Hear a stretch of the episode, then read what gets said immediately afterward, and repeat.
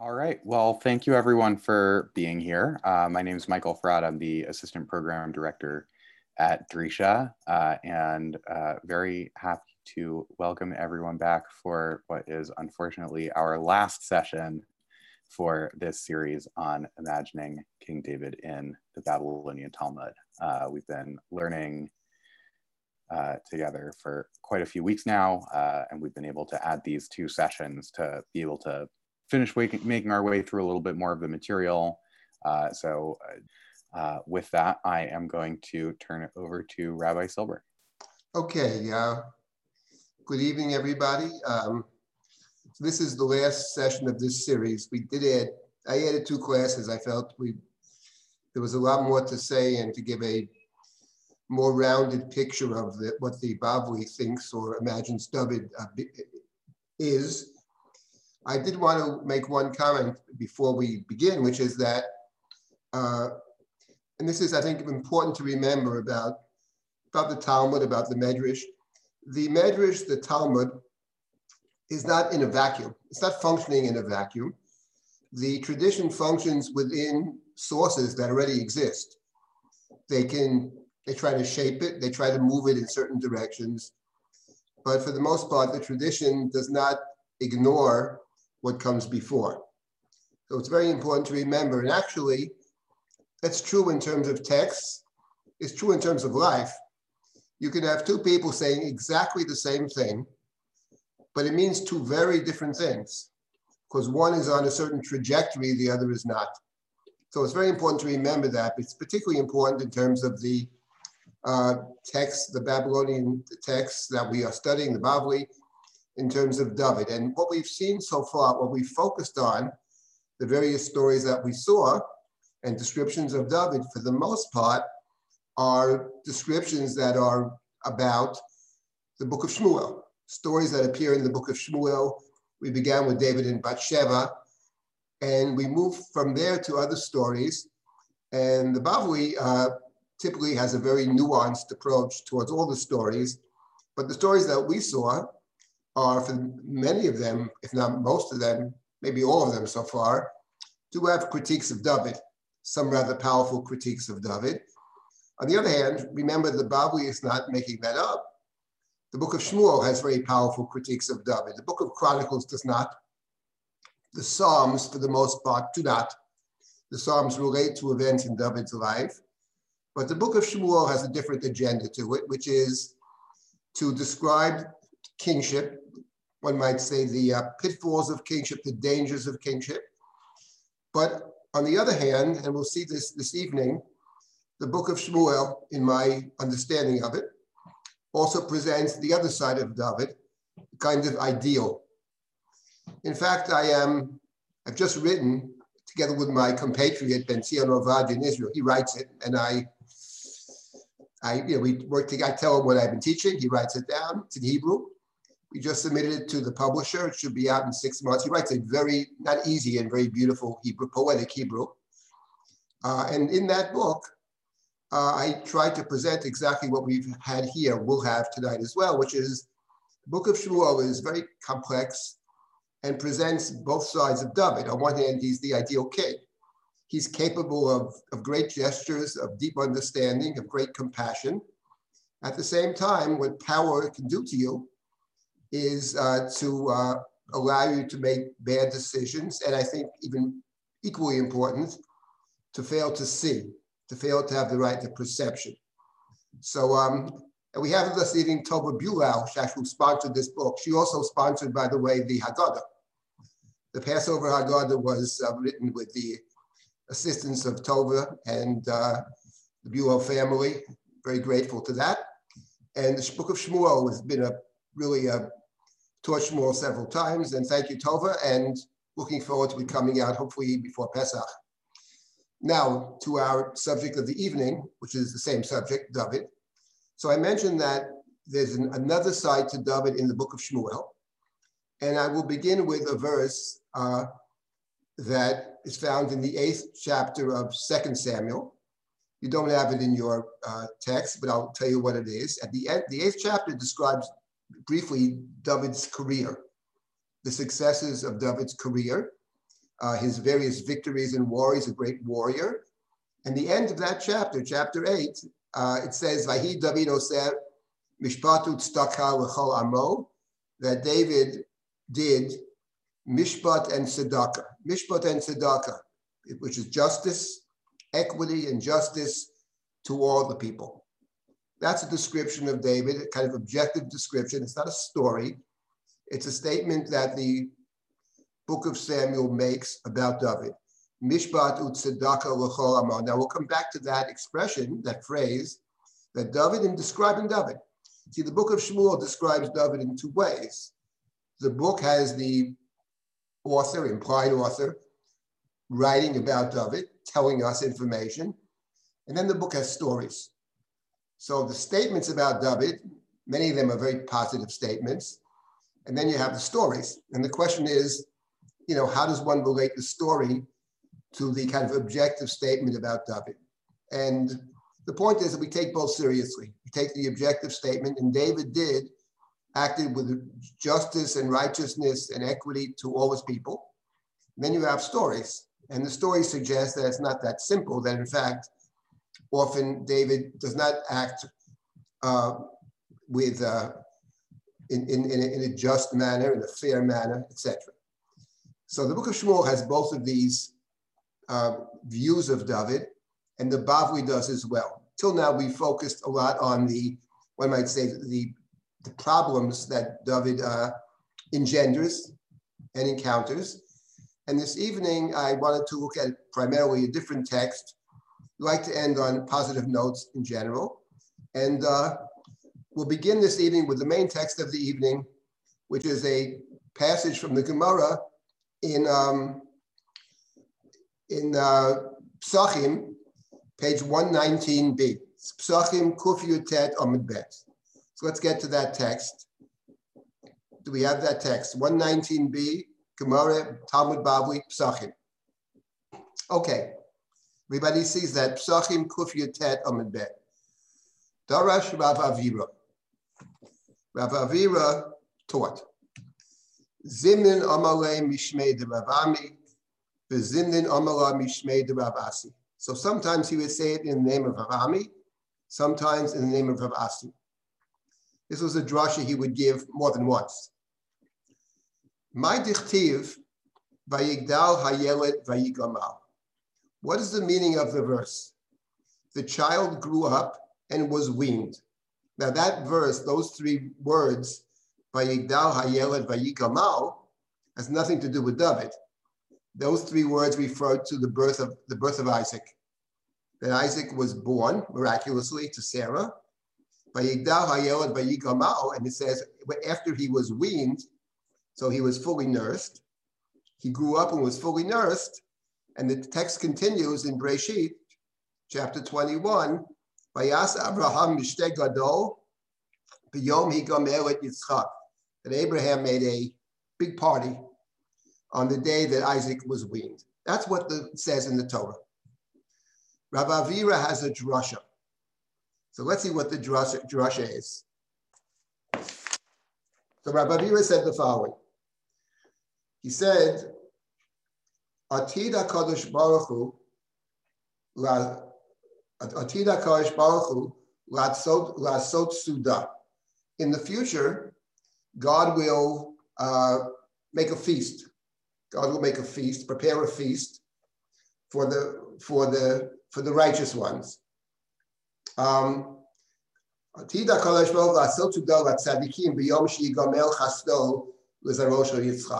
on the day that God Yigomel Chaspel extends God's mercies. Ligmol Chesed is to extend mercies when somebody, something happened to someone, they were in danger, brikat hagomel. Hagomel chayavim tovot shekamolani kol tov. On the day that God will gomel, will show, extend bounties or kindnesses to Isaac's descendants.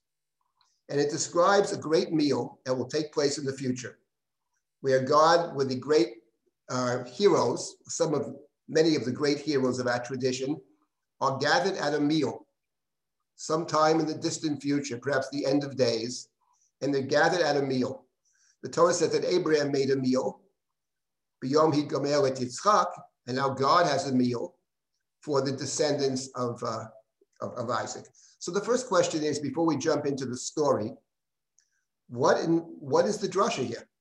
What does one thing have to do with the other? The Torah says that Isaac grew up, Abraham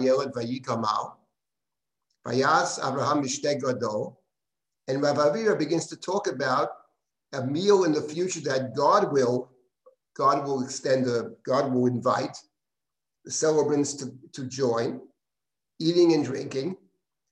On the time that God extends is Gomel Chesed to the children of, of, of, of, of Isaac. So I was thinking just in terms of what the Medrash means over here, or what is bothering the Medrash, actually, one might say. What is what's the problem? What does one thing have to do with the other?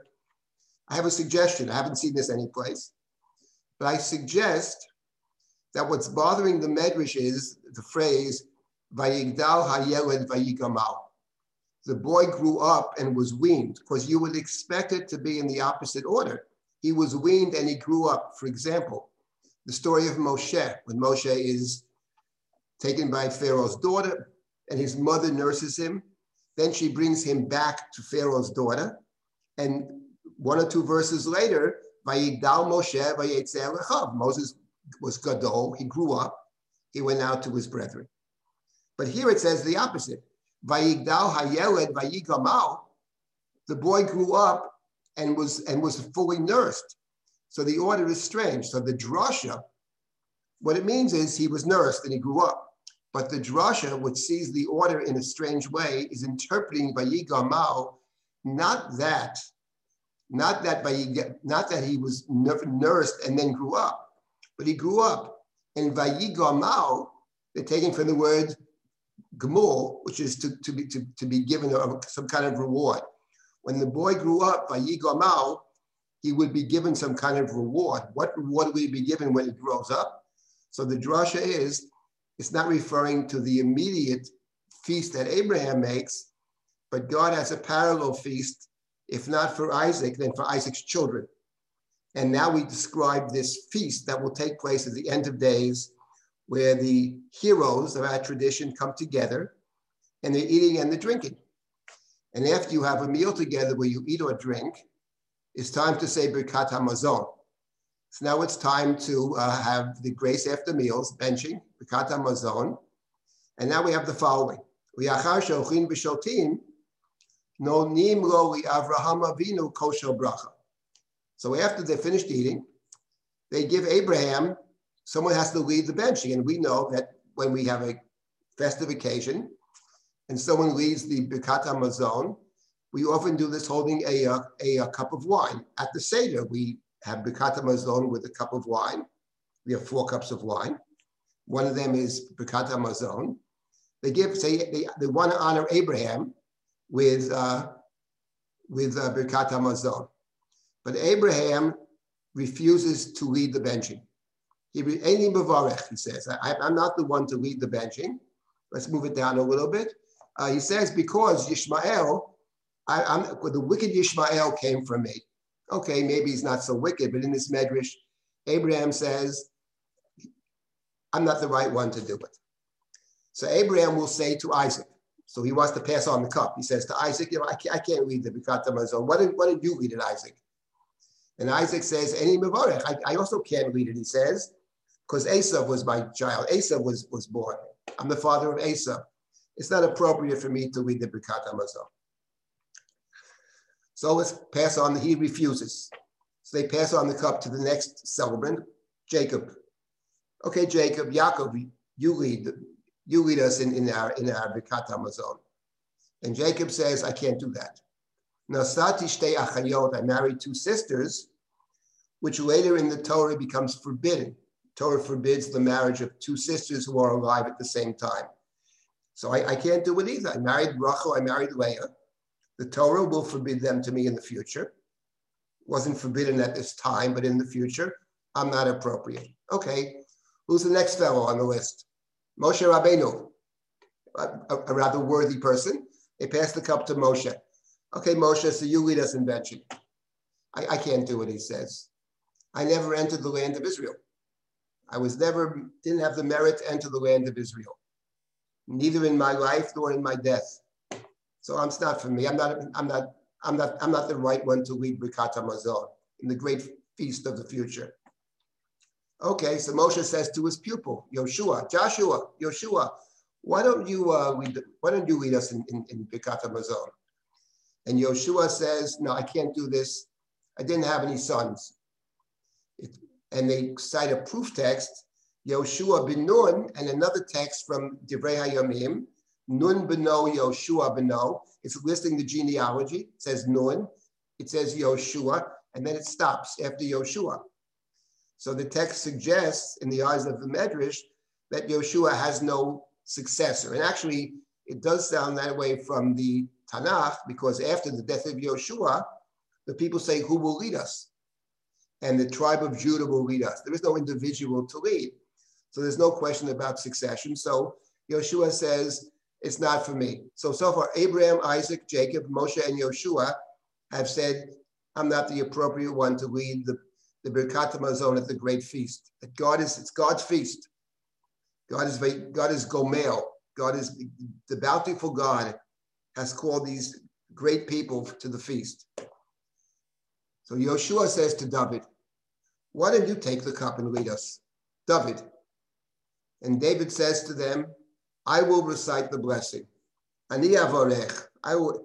Not only will I recite the blessing, it's fitting that I recite the blessing. As it is written, as it is stated, Kos Yeshuot Esa, I raise up the cup of salvation, Uvashem Hashem Ekra, and I call upon the name of God. That is the uh, Medrash, that's the Drush, Dorosh Rav Avira, that he said sometimes in the name of Rav Ami, Ravasi, and this appears at the end of a section, at the end of Tractate Psachim. The end of Tractate Psachim deals with the recitation of the, uh, of the Hallel at the Seder. So this is the Medrash. And now the question is, what does one make of the Medrash? And here we come to a very important question, critical question in terms of reading texts, which is tone. What is the tone of this Medrash? There's an article written about David and the Bavli, which focuses on two main stories. One is the Gemara in Brachot that we saw, and I mentioned that last time. And the same writer writes about the story over here. And he believes that the story over here is actually critical of David, that there's a critique of David over here. I shall bless, and it is fitting that I bless. Moshe Rabbeinu couldn't do it. Avram Avinu couldn't do it. Yaakov couldn't do it. And it's fitting for you. So he sees the story as a critique of David. In my view, that is utterly and completely wrong. There is no sense in my understanding, I'll share my understanding, that there's a critique over here, and for a couple of reasons. And the first one is that this particular story is part of a larger section which talks about the Hallel. And in the section of the Hallel, which is the end of the day, what is Hallel? It's the recitation of six Psalms. And the Gemara presumes fundamentally that the author of Psalms is David. Not that he's necessarily the author of all the Psalms, but there is a presumption that so, the book of Psalms in general is David related. And over the course of the last two pages in this part of the tractate, which talks about the Hallel, it speaks about David, and it speaks about David and the anointing of David in the context of the book of Shmuel and the context of, uh, of Hallel. For example, uh, there is uh, just one side earlier, 119a, there's the discussion there about Psalm 118. There are four verses there, followed by another couple of verses. And the Medrash presents those verses as a dialogue between David, David's brothers, Samuel, and David's father on the occasion when Shmuel comes to the house of Yishai to anoint a, uh, a, uh, a king. God sends him in chapter 16 of 1 Samuel to anoint a new king. Saul is the king. There's a new king, and it's going to be David. He comes to the house, and of course, when he comes there, we remember the story. David isn't even there. The seven sons of Yishai are there. David's out in the field. Yishai didn't even think to invite him altogether. And uh, the Medrash picks up on these verses at the end of Hallel and has a conversation between them. As far as David is concerned, the verse they cite initially is Evan Marsu Abonim Haitara Rosh Pinah, the rejected stone. The ones the builders rejected has become the cornerstone. So the Medrash, the whole, this whole piece of the Gemara, which focuses on Hallel, it sees David as central to Hallel. It sees David as, as, as the composer of prayers. The, the famous Gemara here, which we don't have in front of you, but says, sometimes it says Mizmor David, sometimes it says David Mizmar. So sometimes David was inspired on his own, and sometimes he would hear something, music or whatever, and the music would inspire him. Remember, we saw the Gemara in Brachot that he would, David would wake up when the wind would come and play the harp, and that would wake David up. Sometimes we are inspired something inside us, and sometimes it's something external to ourselves. But the entire context here of these pages with David is all positive. So therefore, the context is very important. And I, I personally have no sense whatsoever that there is a critique of David. And we have to remember that we're talking about the meal that takes place at the end of days. And the tradition in general, and the Bavli in particular in Tractate Sanhedrin, we didn't look at those texts, talks about the Messiah. He's called Mashiach ben David. It's the Davidic line, which is messianic. Here we have a meal at the end of days. Now, the question, of course, is why is it true? If, if it's not a critique of David, David will say to them, I'll recite the blessing it is fitting for me to recite the blessing. Not just I'll do it, but it's, a, it's right. And he picks up the cup. So why is it more na'eh for David to leave the benching than for Moshe or Abraham? Or frankly, just about any of the others. But that's a very important question. And I think the reason is actually has something to do with how this text sees David. And it sees David as the one who, the, kind of the, the, the culmination of Jewish history. In other words, let's take Abraham and, and David. Abraham and David, Abraham is the one who sets up the covenant. Abraham is the one who symbolically possesses the land of the land of Canaan. But he doesn't actually possess the land of Canaan the land of Canaan is, he's a, he's a stranger in the land. God says in the covenant, the fourth generation shall return to the land. But Abraham sets it up. But when do we actually have the fulfillment? When is the full fulfillment of all of the of all of the promises?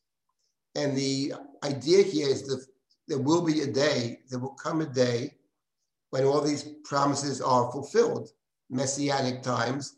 And that's where David comes into play. So David is the David is the one who, who will fulfill all of the blessings. So the first one who's offered to bless is Abraham. Abraham says it's not appropriate for me to, to lead the benching. And here, I'll make one more point and I'll stop and take comments or questions before we proceed. Here, actually, the Maharsha, commentary on the Talmud, says a very important thing, which when you hear it, sounds really correct. Why is it appropriate for David to lead Birkat HaMazon? It's not that he's greater than Moses or Abraham. But if we think about Birkat HaMazon, what is Birkat HaMazon about, actually? So actually, there are three blessings in Birkat HaMazon. The first one is about the God who actually sustains the world. The first blessing of Birkat Hamazon is rare in our tradition, I have to say. It speaks not about Israel, but it speaks about the world. Hazarat olam kulo b'tuvo, kol briotav asher bara. It's the most universal blessing we have. God who sustains all of God's creations, not just the humans, all of God's creations. But the second blessing of Birkat Hamazon, Hashem Elokeinu, Al Shinchalta that talks about the Jewish experience and in particular the Jewish land. Jewish land. Our our our, our Aretz Hamazon, on the land and the food, not just the food. So it's, a, it's gratitude for the land that the Jewish people possessed, the covenantal land. That's the second blessing. And the third blessing, third blessing is about within this covenantal land, there's a sacred place. There's Jerusalem. And in that blessing, by the way, not only does it talk about the temple, but it talks about the kingship of kingship of, uh, of uh, David. It talks about David's kingship. So the truth of the matter is, in thinking about David's role, what David does actually in the book of Shmuel is number one, David is the person who completes possessing the land. Because the land of Israel, which is basically captured in the book of Judges, the time of Devorah, the great battle of Devorah and Barak, that's true, but there's one piece of Israel that's not yet in, in possession of Israel, which is Jerusalem. David captures Jerusalem. And not only does David capture Jerusalem in chapter 5 of 2 Samuel, but David is also the one who purchases the place for the uh, temple.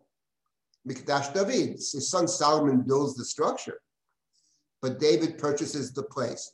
So Birkat Hamazon is not just about food. Birkat Hamazon is gratitude for land and for temple and the person instrumental actually in fulfilling the completion of, of conquest of the land, securing the land, but also the great temple builder, that's David. So what David is doing in effect is building on what all the others have done. It's Abraham, it's Moshe, they give us the, the path, but they're not the ones who actually fully fulfill the path. And it's David who fulfills the path. And this is actually I mentioned the book that hopefully will come out. It's one of the things I point out in this book of Shmuel, which I'm very happy with, I will say, we'll see what happens when it comes out, but is the connection between Abraham and David within the book of Shmuel. There are many connections, which makes complete sense because Abraham is the one who sets it all up. But David is the one who actually fulfills it. So the Medrash over here I've embellished what the Maharsha says, but the idea of it's fitting that I bless is actually very true because the very text of the blessing specifically is related to David's to, to David's career, to David's life, both in terms of his conquest and also his setting up the temple. So I'll stop here for a moment if people have comments or questions, and then I want to come to the discuss in the remainder of the time the idea that it is fitting that I bless. Apart from what I said now, I think there is something else about this particular uh, story. But first, we'll stop for a moment. If anybody has comments, please speak up or the chat, either way. I, I had a thought. Yes. Uh, which is, is there something characterological going on here? The procession of humility and it shouldn't be me and it shouldn't be me almost becomes like a parody. We're here to on, to do important honoring, and David is the one who blunders many times, but he's forceful and he's willing to take the step. And here, David's. It feels like someone's got to do this. I'll do it. I'm David. I'm going to stand up and do it. Okay, you could say that if everybody else has been, you know, has has refused to do it, that David is the last man standing. You could say that. Um, you know, I don't think it's only that. And I don't believe actually, and we'll get to this soon, that when David says it is fitting that I do it, that the Talmud sees that as a kind of arrogance. You know, we've come across a different story, a different psalm, in which the Talmud critiques David. He calls himself a, uh, a, uh, a, a, a Hasid, in what sense is David a Chassid? So the Talmud there raises some questions about that. And the fact of the matter is that in the book of Shmuel, we have a song of David, which talks about himself as a chassid, as a pure, pure soul. And when you read that, I think you're entitled to ask the question, he may be a good soul, but a pure soul, I wouldn't say he is in the book of Shmuel. Even a good soul is maybe questionable. But the fact of the matter is, I don't get that sense over here. And when David says the Hebrew is Ani avarech v'li na'el Na'el varech, I think, is not boastful. It's saying it is appropriate.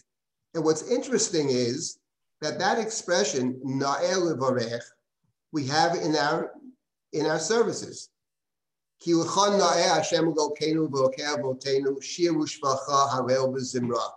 say in Psukei de Zimra, Shabbat, we have the prayer Birkat Hashir Nishmat.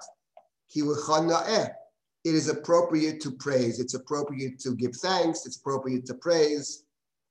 in fact, in that text, I'll call Divrei Shirot v'tishbachot David ben Yishai, and even beyond David's David's songs, David's praises. So now it's interesting, by the way, at the Seder. So with the Seder, we say Hallel. We say Hallel. And then there's a custom at the end of the Seder to sing songs, right? Chad Gadya, we end the Seder with Chad Gadya, right? I, I don't know if what the Sephardim do, Ashkenazim. But there's another song we usually sing at the end of the Seder.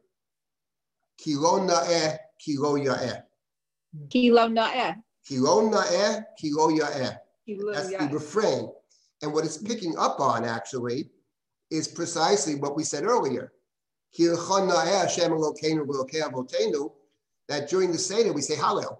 And we say after Hallel, this is Na'eh, it's appropriate. And after the Seder is over, we say something else. The night of the Seder is a night of thanksgiving, it's a night of song, it's a night of praise. And then we say, even though we've praised God a lot, there's a lot more to say. There's no, there's no limit. So we're going to continue to sing even afterwards. Kilon na'eh, kilo ya'eh. So kilon na'eh actually strikes me as not an inappropriate statement in the context here, in the context of these pages at the end of Tractate Psachim. Rabbi? Yes. Can you hear me? Yes, I do. So you started by, um, you're connecting Abraham and David, and um, I think you started by saying that it says about David that he did mishpat tzedakah. Yes, and I that's did. the first thing that God says in recognition of Abraham.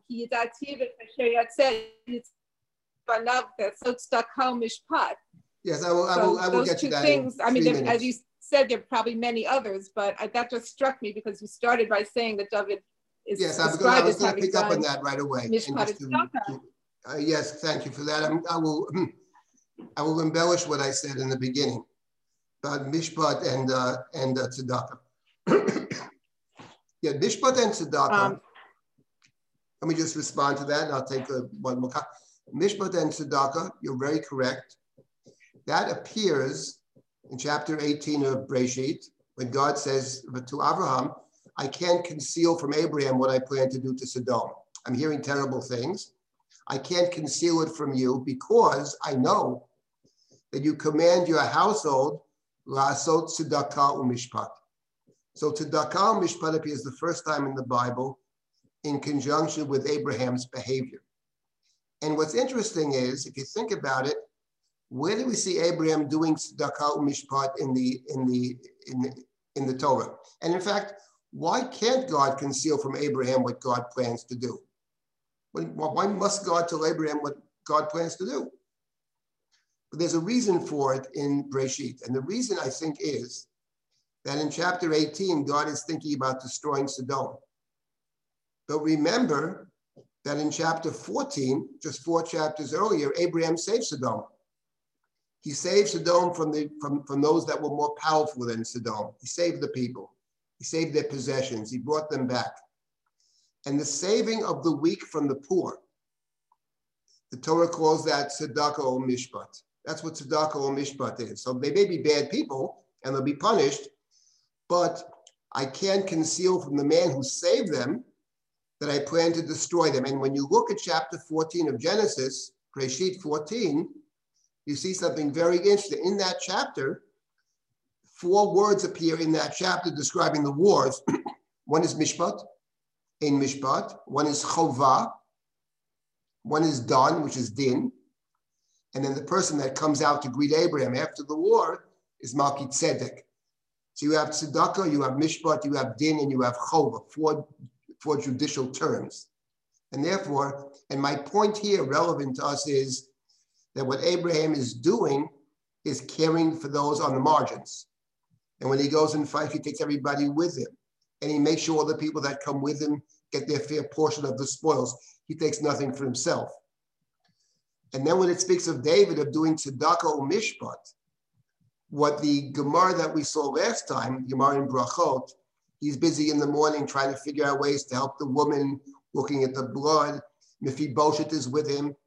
When you read it, you say to yourself, but when you read the book of Shmuel, those, those people remind us of a different David, and that's true.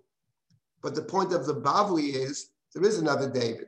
We know of the other David, and we will critique him right and left in the Bavli.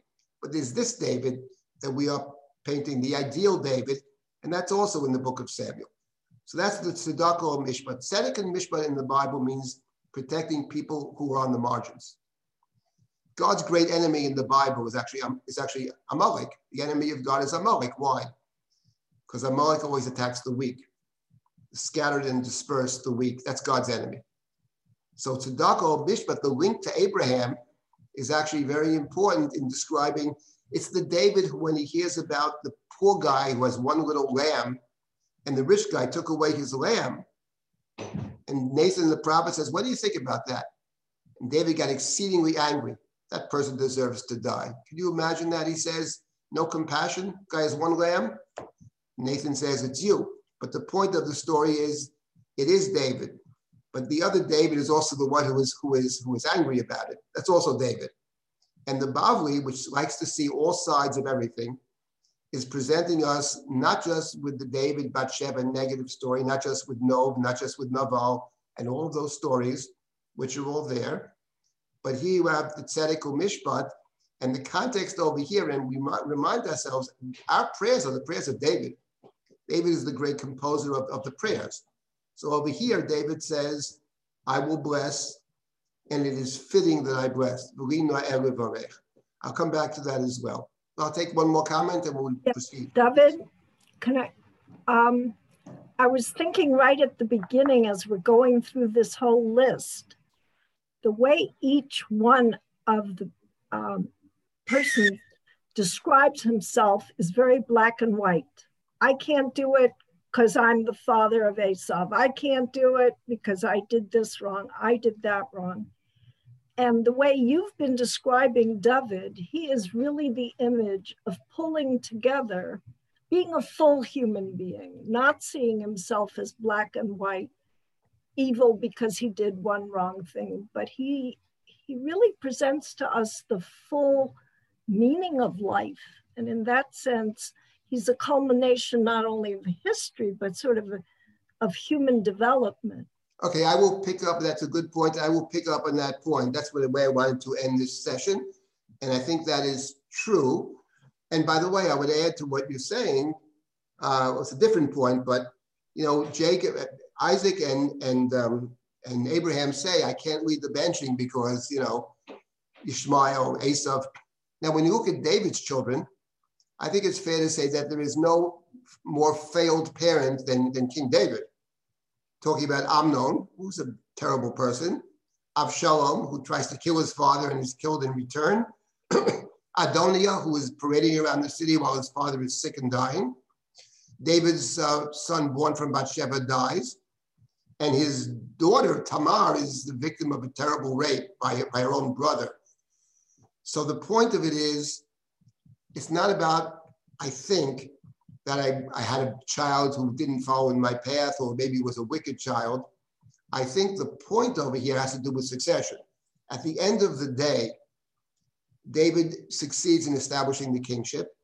And at the end of the day, and this is the main point, that he is the fulfillment of all that has come before. Now, Judy's point is an important one, and I'll get back to that, which is there's something about David's own life over here, which is also part and parcel of the story, and I think very powerful piece of the story, and a powerful piece of David.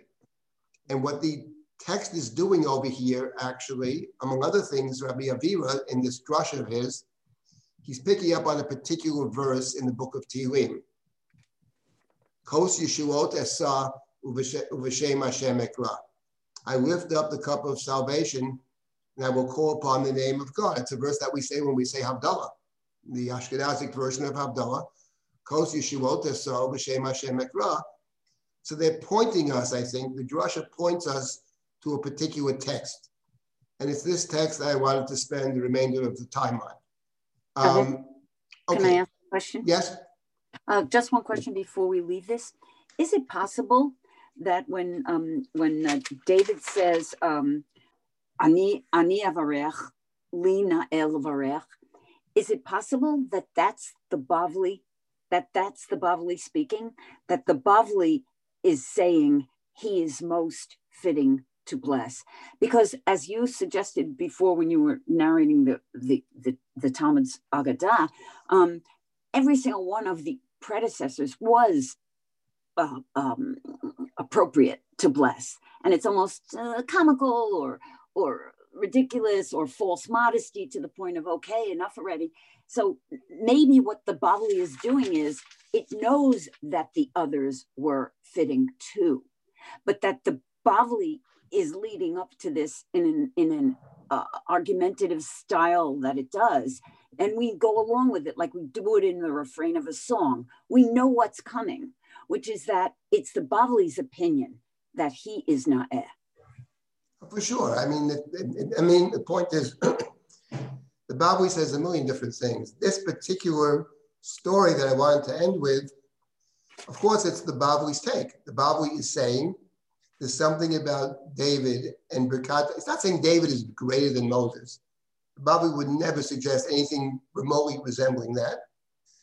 But people have different missions. And it's saying that what David represents in terms of the end of days, which this is the, feast at the end of days, that David is the one who is the fulfillment, who has built upon those who come before, of course, but he is the fulfillment. He's the messianic dream. He represents our hopes. And I think, let me just get to this particular psalm. Psalm 116, of course, is a one of the psalms that are recited in the one of the six psalms of the uh, of the of the Hallel.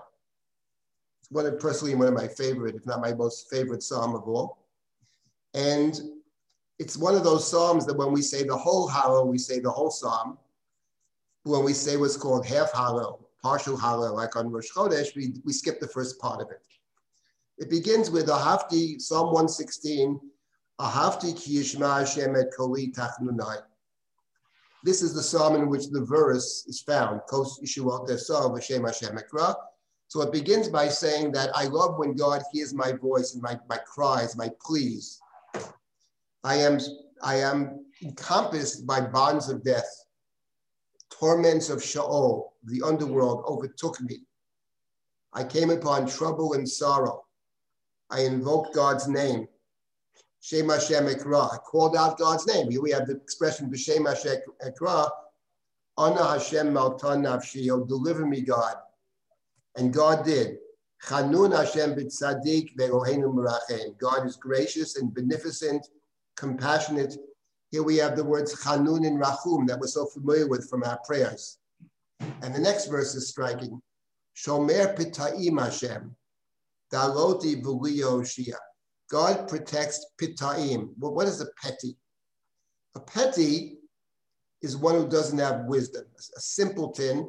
Sometimes it's a bit negative. Um, here they translate the simple, which is not the same as simpleton someone would know, someone with no knowledge. We say in the different psalm, Edut Hashem machkimat pesi, makes wise the petty. So here David speaks about himself. David speaks about himself, not as a chassid, not as a tzaddik, nothing like that. Shomer pitayim Hashem. David was a very clever person, very clever, very cunning, very skillful, the great orator, speaks about himself as a petty as a simpleton, a simple person. God, God, God cares for the simple. God watches over the simple. Shuvi nafshi l'nuchaychi. It's one of the great psalms that we have. Shuvi nafshi l'nuchaychi. Here they translate, be at rest once again, my soul. Ki Hashem gomal. God has been good to you. You have delivered me from death. My eyes from tears, my feet from stumbling. I shall walk before the Lord in the lands of the living. That's what David, that's what the psalmist David is doing the talking here. That's, that's how the Medrash sees it. The text doesn't say David. But the Medrash is reading David into the story. And then it says, Hemanti ki adaber ani aniti ma'od. I, that's how they translate that. I trust in God out of great suffering. I think what that means is when I was in terrible suffering, I maintained my trust. On the Amarti B'chabzi, I here they translate, I spoke and said rashly, all men are false. I pre would prefer to translate it differently. I would say, even as I said in my haste, in my flight, that all humans are deceptive, all humans lie. There are no honest people in the world. You can't trust anybody. Even as I believed that in my flight, I kept the faith. When I was running away. And actually, in reading this verse, and we come back to what Judy, I think, had hinted at before, when you think about the book of Samuel and think about David, there's something very striking about the book of Shmuel, which is that most of the book, when it talks about David, is about David running away. We encounter David when he's first anointed secretly in chapter 16. Chapter 18 already he's on the run. And he's on the run all the way from chapter 18 to the very end of 1 Samuel, just 13 chapters. And then for several chapters, there's a war. He's still not the king. He's anointed king, but in chapter four, three or four. and then already beginning in chapter nine, you see the beginning of trouble. The Bathsheba story it begins in chapter 10 and chapter 11. And a few chapters later, he's again in exile, running from his son. So the story of David, actually, in the book of Shmuel, the great focus is about someone who lives, who, who's on the run, who's running away from his enemies, which the Psalm, Psalms constantly refer to. But even as I ran, says David, the psalmist, I kept the faith. And I remembered a different story from the book of Shmuel, which is story, the following story. David runs away to the Philistines. In chapter 30, he's in the, actually runs away earlier, 27, I think it is. And in chapter 30, he was uh, invited by the Philistine leaders, the king, to accompany his army with David's men to fight against Saul and Israel. And David starts to go with him. And then in the middle of this, before he gets to the war, the other Philistine generals don't want David. They don't trust him. So they send David home. And David comes back to his city of Ziklag, where he lives. And when he comes back, all the children and all the women and their possessions have been captured by an enemy, unknown enemy. David's lost his wives, the men have lost their wives and their children. And it says, and the men were very bitter. Remember, David's men initially were basically were a bunch of criminals and desperados and they want to kill David. They're thinking of killing David. And David took strength in God. And then David turns everything around and he manages to lead his men to great victory. That's what you have described over here, actually, of somebody who is has great faith, actually. That's the description over here. Even, even as I lost faith in everything else. And but I kept the faith, and my faith was rewarded. I will walk among God in the land of the living. That's verse number 11. And now we have the, now this is a continuation. Verse number 12. Here's a question that we appears elsewhere in the book of Tehillim, and a very central question, I think, very powerful question. And the question is, Ma Shiv Lashem Ko Tagmuloi Alai. And David's question is, how can I repay God for all the good that God has done? And the word for good over here is tagmalohi. Gemul, that's the medrash actually, right? Um, the medrash is about the word gemul.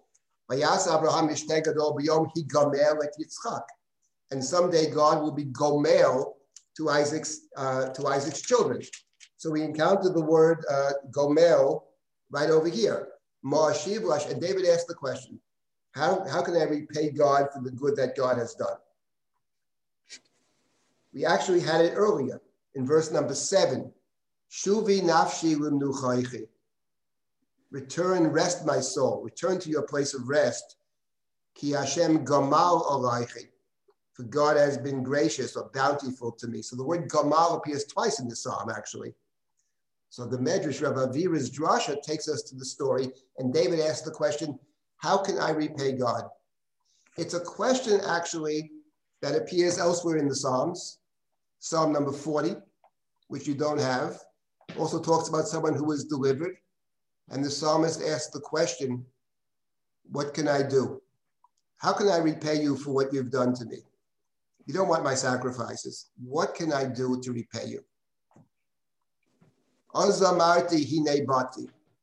B'megillat sefer katuv. And then I said, I have, I have come with a book written about me.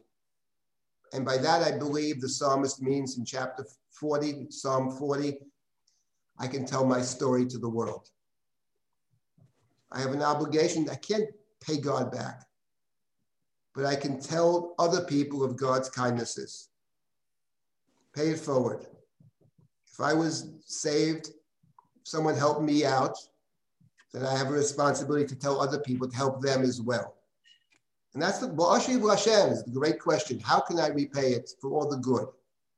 And the answer is Kos Yeshuot Esa Shem Hashem Mekra. I will pick up the cup of salvation and I will proclaim God's name. And in the Jewish of Rabbi Avira, actually, the idea of publicly proclaiming the God who has delivered me, which is the story of David's life. It's about the one who's constantly running away. The psalmist picks this, pick this up. And David's sitting at the table with, with, with our great heroes. And David says, it's appropriate that I lead, the, that I, it's fitting that I, that I do it. Because my obligation is, is, to, is to proclaim God's name. Because God saved me so many times. I'm here by the grace of God. So it's not a boast. It's quite the opposite. It's saying it's appropriate that I, it's my, it's my obligation to do it. That's Kos Yeshuot Esa B'Shem Hashem Ekra. And then David adds, the psalmist adds, whom the Medrash sees as David, Nidarai Hashem Hashalem Negda Na I will fulfill my vows. And here the point is, Negda Na in the presence of all of God's people. And then it goes to the end. He repeats it again in verse, verse number 18. Nidarai Hashem Hashalem Negda I will fulfill my vow before all the people. And where is the where where are all the people? What is the space that represents the space of all people? And the answer, of course, is Bechatzrot Beit Hashem, in the courtyards of God, Betochechi Yerushalayim, in the midst of Jerusalem, the temple.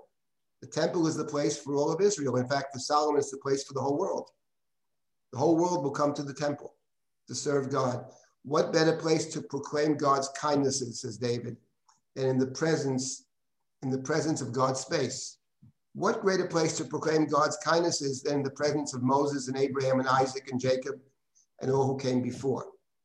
So that's how the Medrash is seeing it. The Medrash in Dorosh Rav Avira is seeing this other side of David. Maybe it's the David of the Psalms. It's the David of this particular psalm. And that's the Ligmol, Vayas Abraham Biyom Higamel et Yitzchak. And he made, he made a great party, one might say, out of gratitude to God. God had made promises. Abraham at points in his life saw no possibility that the promise would be fulfilled. And you can think about it this way with Abraham and David, formulated this way. David is anointed in the house of his father, in the house of Jesse. And two chapters later, he's on the run, and Saul is chasing after him with thousands of soldiers on more than one occasion has the opportunity to kill him, and all the trials and the tribulations and the difficulties.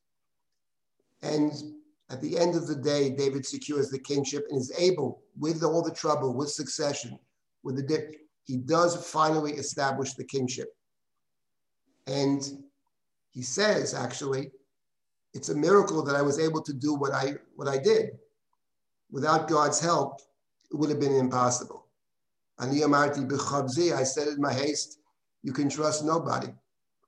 But I didn't give up the faith. So he's proclaiming this actually at this great meal at the end of time. And that's the story of, of, of, Jewish history. It's not just the story of David personally, I would say.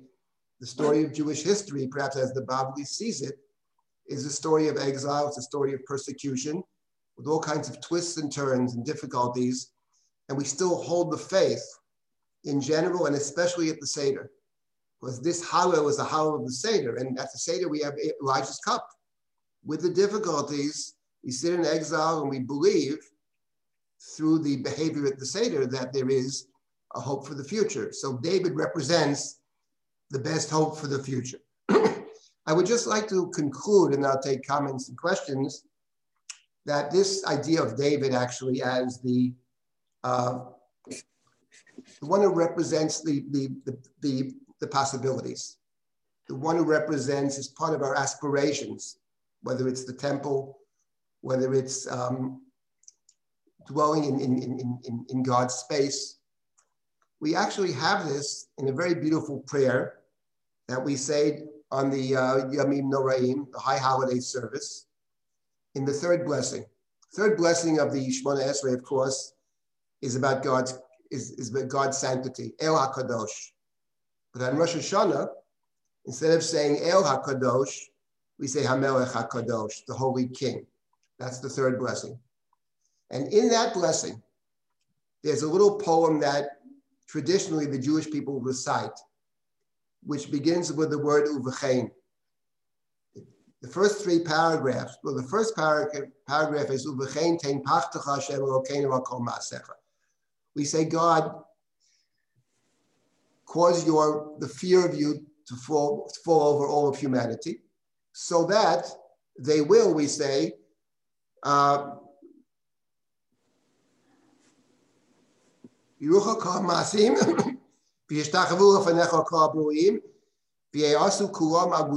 that the world joins together, the whole world, with a full heart. So the, they'll be inspired to actually accept you fully with a full heart. That's the first blessing. And then we come to the second blessing. The first blessing is about all of humanity. And then the second blessing is. We ask God, God bring dignity to your people.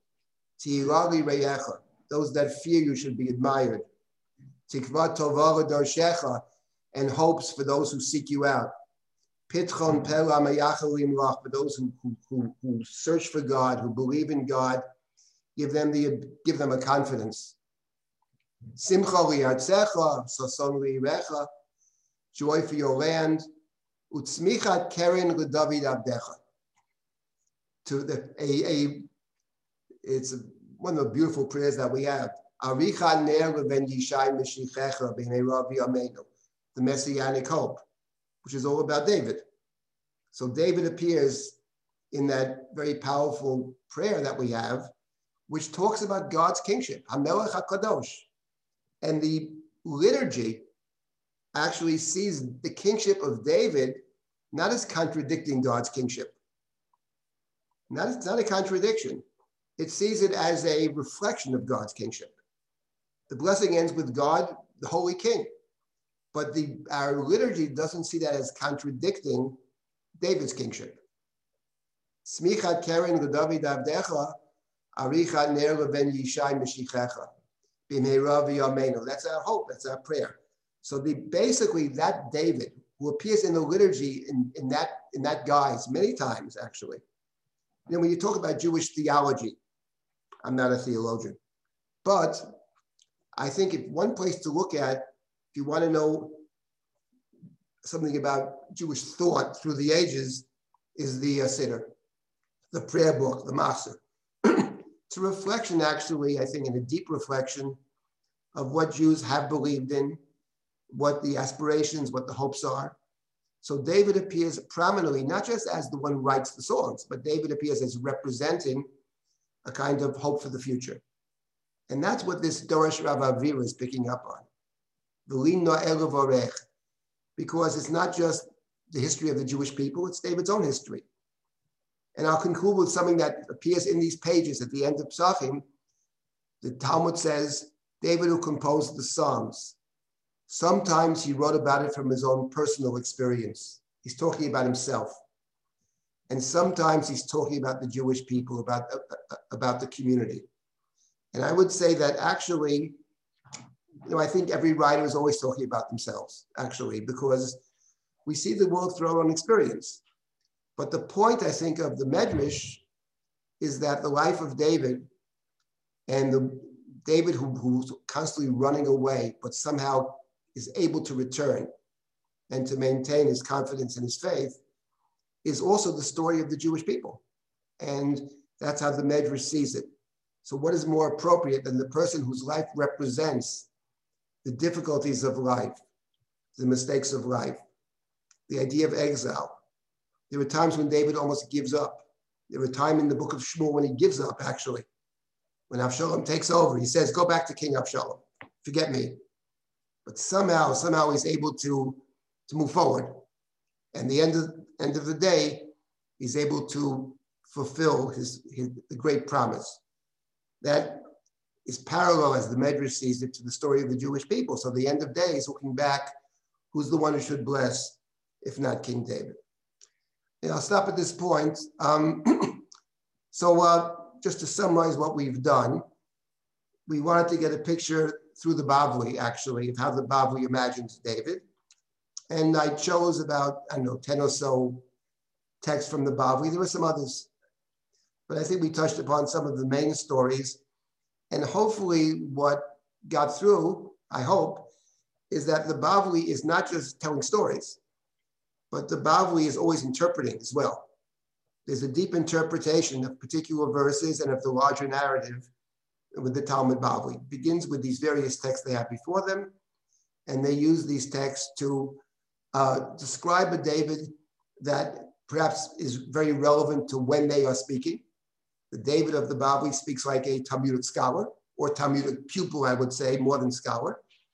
And that's also an important message from the Bavli, that I think it's important to be able to translate our tradition into contemporary terms um, and to understand how these texts continue to speak to us, which is what the Medrash is basically doing. What the Medrash is trying to do at all times is to figure out a way to enable us who live very far from what took place to see these texts as relevant in our own lives, to ask our own questions, and to engage in the process of interpretation, which is what Bavli is, I think, leading us on this path.